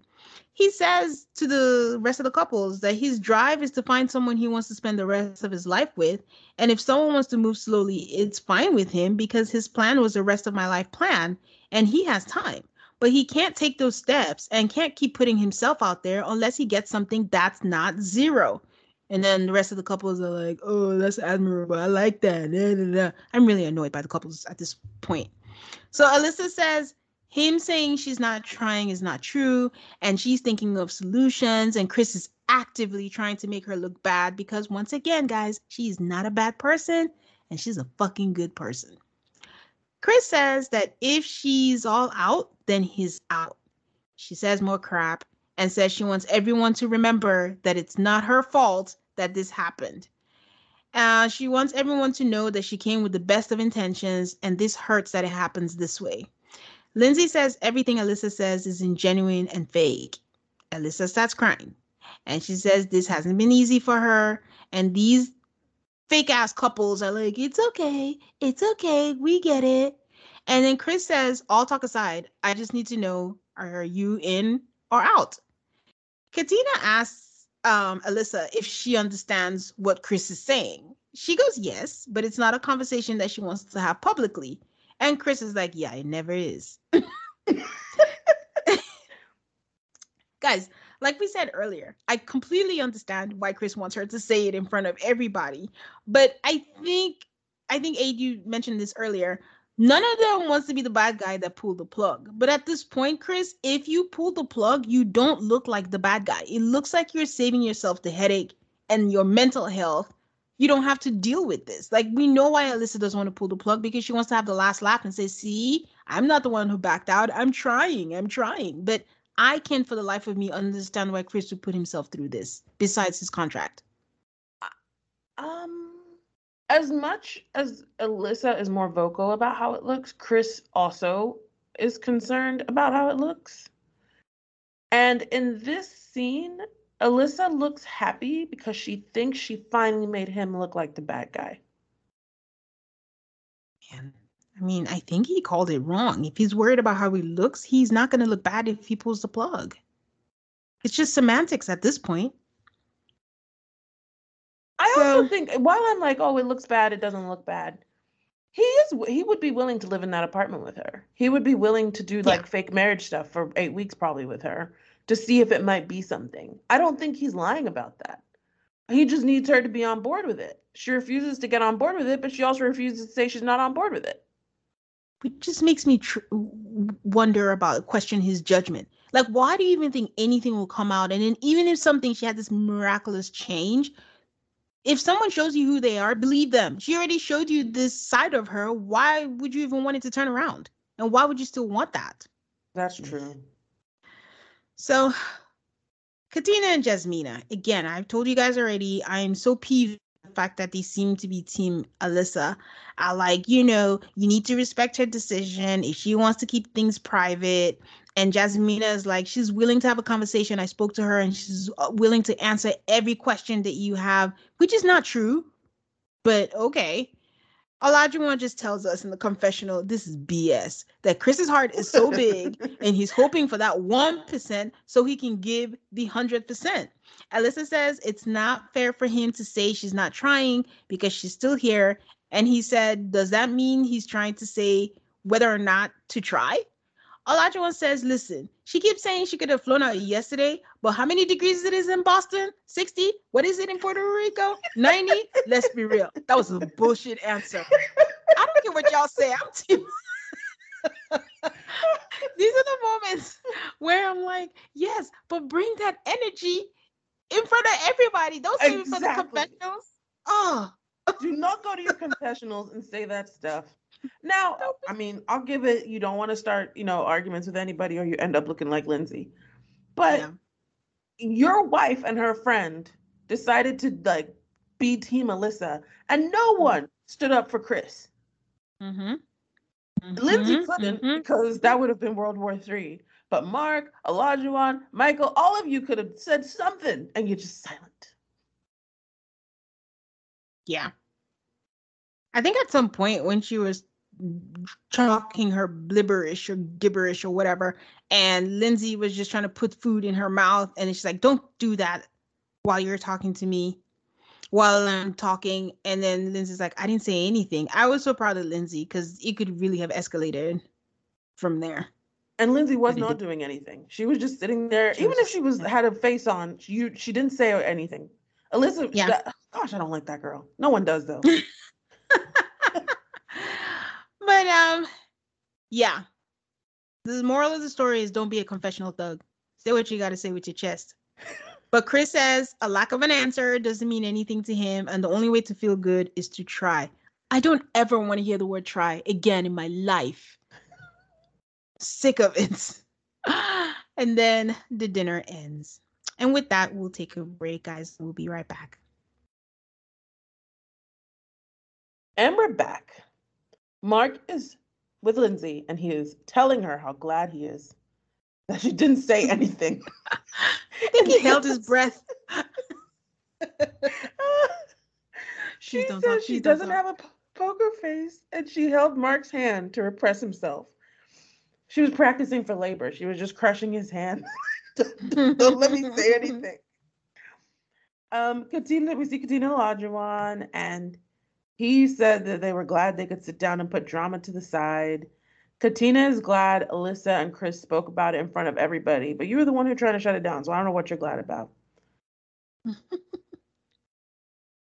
Olajuwon, in an interview, goes on this very... strange. Well, it wasn't strange, I guess, but he's like, man, that was powerful. It was one of the most powerful things he ever saw in his life. Listen to what Chris is saying. You want love? Somebody sacrificing, putting his life on the line, embarrassing himself to make you happy, just to make you happy. How can you not feel something? I don't like He's a passionate guy. Olajuwon says that Chris and Alyssa will have their own discussion when the time is right. And I was like, Olajuwon, this discussion is never happening. You don't know what never. We know. It's not happening. And then maybe I'm wrong because Chris and Alyssa sit down to supposedly talk. Chris is trying, man. He's like, oh, so with the sharing of the apartment, um, why would you think that? She says that she wants to be part of the experience and the experiment and to participate with the group. I know we've said it ten times, but like, what? Mm-hmm, mm-hmm, mm-hmm. She thinks it's important for both of us. This man is, I mean, what? Chris is like speaking, you know, sense, and he says he's in it to be married or he's out. Chris says in an interview that she keeps on saying experience. She wants to enjoy the experience, but she doesn't want to go through the process, and that the language tells the story. So he wants to ask her some questions about her thoughts before she even met him. Like, did she feel like she was prepared to adjust for someone who wasn't perfect? And she's like, oh, yes, yes. You know, I, I never thought I was going to be married to someone one thousand percent perfect. And she claims that she's talked to him about their differences. And he finally asked the golden questions, like what? And of course, it's Alyssa. So right now, mentally, she's not able to have this conversation. So mm-hmm. when is she going to have it? When? And she says when next week. Her second month in the apartment? Her half? Chris, in an interview, finally distills this thing down to its essence. She will not answer his questions not on camera. She will not answer his questions in front of people on camera. But she also will not answer his questions off camera. Yeah. But this is why I get frustrated. Regardless of what it looks like, regardless of what it is, Chris, like, stop dragging, wanting her to pull out first. Like, just your dignity. Just walk away. Cut losses or cut the loss, whatever his sister said. Cut your loss. Chris asks her when she quit, and she says that she hasn't. She's still here. And he says, you're still here for other people and the experiment, but I'm talking about me. And she, you know, gives herself a gold star. She said, I had the chance to leave yesterday, but I didn't. And he asks once again if there is still potential. And she says, I made it very clear, as did everyone else at the table tonight. I don't, I mean, it, it's a repeat, but it's just like, Alyssa, this is not a team event. This is a couple event. What does it matter what everybody else at the table, those two decided to back you up. I hope they regret that decision now. But sh- her whole like view is like, well, I have reinforcements. There's no tribes and there's no alliances here. It's just married at first sight.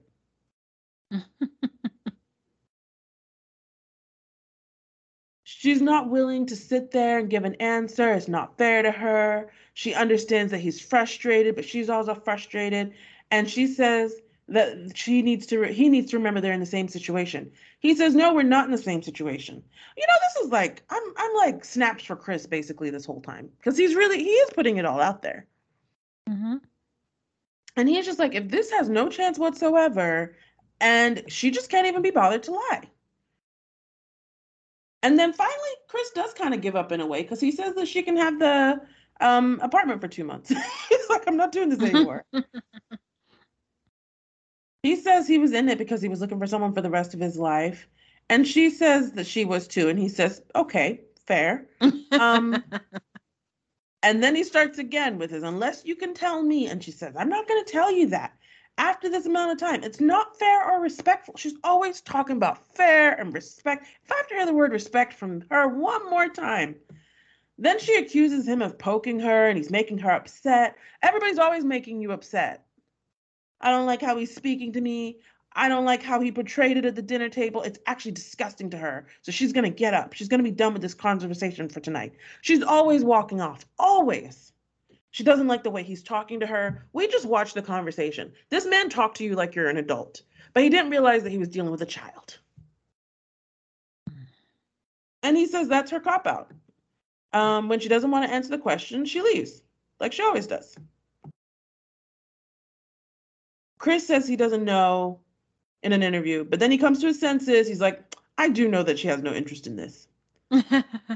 If you want to go through this process because of friends, enjoy the experience, because you get to live in a building with a bunch of your friends, um, he's telling you what he, he's telling us what he thinks is the truth.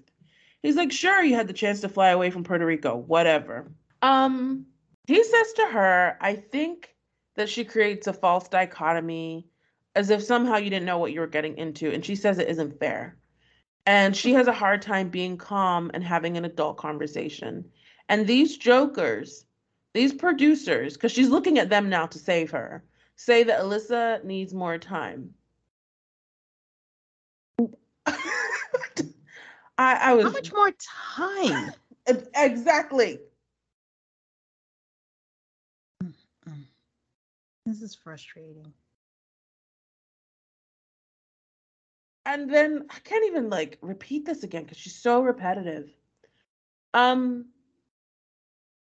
She throws another tantrum. She's a good person. The right intentions, da, da, da. Like, I can't say all this stuff again. Right no, reasons. You, you shouldn't. And she says she would have never had her friends and family be subjected to this if she wasn't in it for the right reasons. And she will not have someone there to assassinate her character. Then leave. Oh. Chris says in an interview, he says some other stuff, but he says he wants her to take the consequences of her feelings and opinions. Because that's the truth. She doesn't want to be with him. She refuses to say it, but she communicates in every which way. And then she tries to convince him that he's a bad guy. And she tries to convince other people the same thing too. Agreed. But you know, just even us recapping, it's kind of similar to the viewing. She says the same thing, and she and Chris have the same thing over and over again, where it's not fun. Like, we could interject any conversation with any scene. It's the same thing with no resolution. Tennis courts, dinner, producer interviews. Now this latest sit down, they just say the same thing over and over again. But I'm, I will say each time the apartment thing comes up, I, I am shocked. I was shocked when she said she wanted to hang out with the girls. I was shocked when she said she wanted to split the time in the apartment. I was shocked. Like, I I do find that shocking. I'm shocked that it came out of her mouth. While she's still trying to tell us that she's, she wants to look good. I think that's the most annoying part of this. Someone is obsessed in looking good and has absolutely no clue what anything looks like. Mm-hmm. So finally, we're done with the Chris and Alyssa show, and we go back to the four couples that exist. Um, so we see the couples in the morning again. Doctor Viviana tells us that most of them enjoyed the last few days of getting acquainted. Michael says that he'll miss the weather and the pina coladas, but it's time to go, ho- go home. Noi says she and Steve correct- connected very well, and she's sad to be leaving, but excited to start a new couple as a wedded couple that survived their honeymoon. Lindsay asks Mark what he has on his walls, and he says he has coats, and she does her typical Lindsay dramatic reaction because apparently she doesn't like word art decoration. You know, I like word art decoration. I like me some live, laugh, love. Um, and I don't care what that says about me. Maybe I am a basic bitch, but I don't understand why people like Lindsay always have to shit on us. It's what we do as humans. We judge. I mean, it's not the only thing on the wall, but like, I have some nice quotes, okay? Um, Lindsay says she wants to go home and get away from these people and focus on each other. I can understand that. Um, and she starts planning for when they go back, and she wants to get him out of the crappy situation. And she's like, you're coming with me. And I was a little scared for Mark. He's been commandeered. Um, Olajuwon asks Katina if she's nervous about anything. She's like, you know, maybe we'll start living together and see that we don't like it, but they get along fine. So she's not really worried. Um, best case is they move in and they have zero arguments. Worst case is they feel like they're not the one for each other. And he says he's two percent worried. Well, he did say at some point, I love you. He says, yeah, I love you. And I want you to, to know, want you to know about that. What did I write down? But he did say, I love you, but he just dropped it in a sentence and she didn't really react. And that was the first time for us, right? Because the way everything played out and how she reacted didn't seem like it was the first time she'd heard it. Or maybe she was just playing it cool. But that was the first time for us, right? He didn't Definitely. say it during his love bombing last week. Okay. Mm-mm. Okay. Okay. Uh, Jasmina and Mike, I didn't understand. Did he? They brought them the wrong food, but she wasn't willing to surrender hers? Both plates look good, but I could. I don't think he's a salmon kind of guy. That was smoked salmon, not yeah. the regular salmon fillet that is the food of maths. The food of maths. Mm-mm. Um, he asks about his four a.m. alarm and if it's going to be an issue. She asks about the sound. She's like, is that a rah, rah, rah sound? And he said, yes. Uh, I think this alarm, it's come up now twice. I think this is going to be a problem. Mark and Lindsay both have goggles on now because they really are married. Because remember, we started this honeymoon with Lindsay just having goggles. Now they both have goggles. Um, with Michael and Jasmina, do you think this, not the video, but whatever it was that he said to her was that bad? Because Jasmina is fixated on this communication thing. This was all she mentioned all day in the episode. And I'm like, I just thought it was like he was stern and that was it. But it seems to be worse than maybe I thought. Oh, I got the sense that he lost his shit. Oh, man. Just from the way Jasmina is acting and kind of how she described it. She said aggressive. Mm. She's very careful in how she speaks. I think she's just yeah. a thoughtful person. So when mm-hmm. she said aggressive in that selfie thing, I was like, oh, this was very bad. Hmm. Okay. Why? Why? We have to go back to Alyssa and Chris. Alyssa only brought one set of pajamas on this vacation. I'm very confused. We've seen that numerous times. Um, and she describes her marriage as a mess. Chris, if he could send a message to her while she didn't think the experts gave her what she was looking for, they gave him what he was looking for, and he did everything to make it work in the ways that he can control. She doesn't know what's supposed to happen, but it isn't her fault. She knows she's a good person, and if you don't like me, that's your loss. And with that, we are done with the Alyssa and Chris show. Hallelujah. Oh, we see next week's preview when oh Pascal finally makes it in, and I'm hope I don't think they're gonna make it through the end of the season. Oh, me either. I do, because they always, when people aren't gonna make it through the rest of the season, they figure out ways to get content. But I'm like, how many times are we gonna watch Chris talk to Lindsay and Mark about how Alyssa hates him?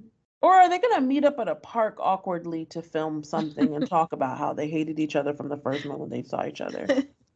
I don't want to find out how creative they are. Just end it. End it. End it. Tane, who has your bouquet this week? Lindsay and Mark. I think Aww. They really did have a fresh start. It was really nice of Lindsay um, to help him with, like, you know, the bedbug situation and just move in. Um, I think she handled it really well, the whole landlord situation. And as we find in an after party, there were more people even calling him. You have to have the patience of a saint to deal with that. And, you know, I'm just really proud of her for not causing a scene with the couples this week. It was just smooth sailing. So they complimented each other well. And just that video of him flying a kite and her just being happy. It was really nice. It was sweet. Um, who has yours?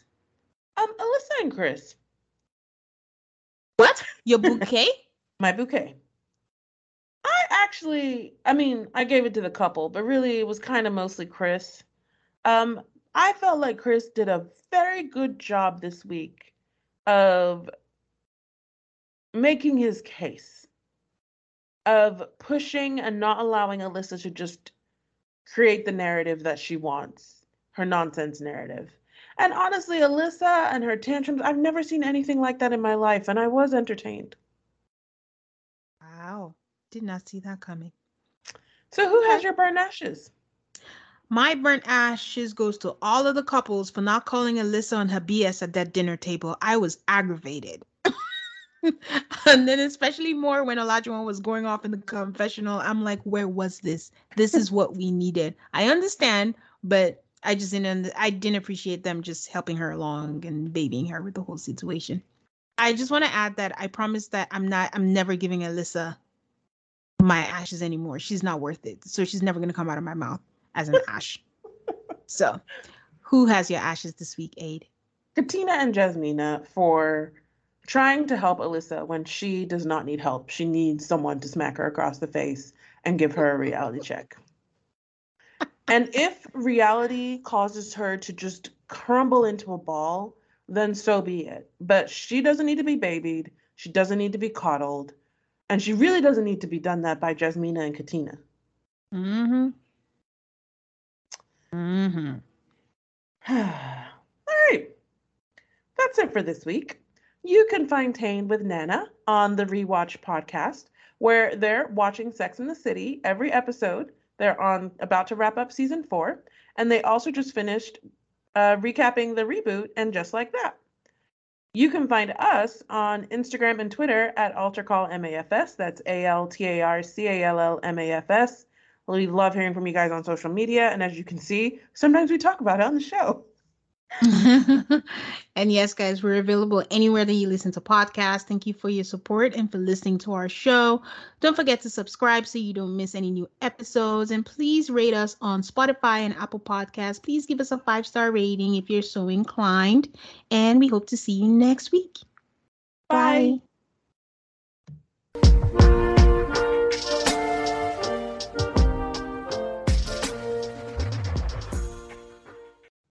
Save big on brunch for mom, all in the Kroger app. Get half gallons of delicious Kroger milk for one dollar and twenty-nine cents each. Then get flavorful Tyson Natural Boneless Chicken Breasts for two dollars and forty-nine cents a pound, all with your card and a digital coupon. Shop these deals at your local Kroger today, or tap the screen now to download the Kroger app to save big today. Kroger, fresh for everyone. Prices and product availability subject to change. Restrictions apply. See site for details.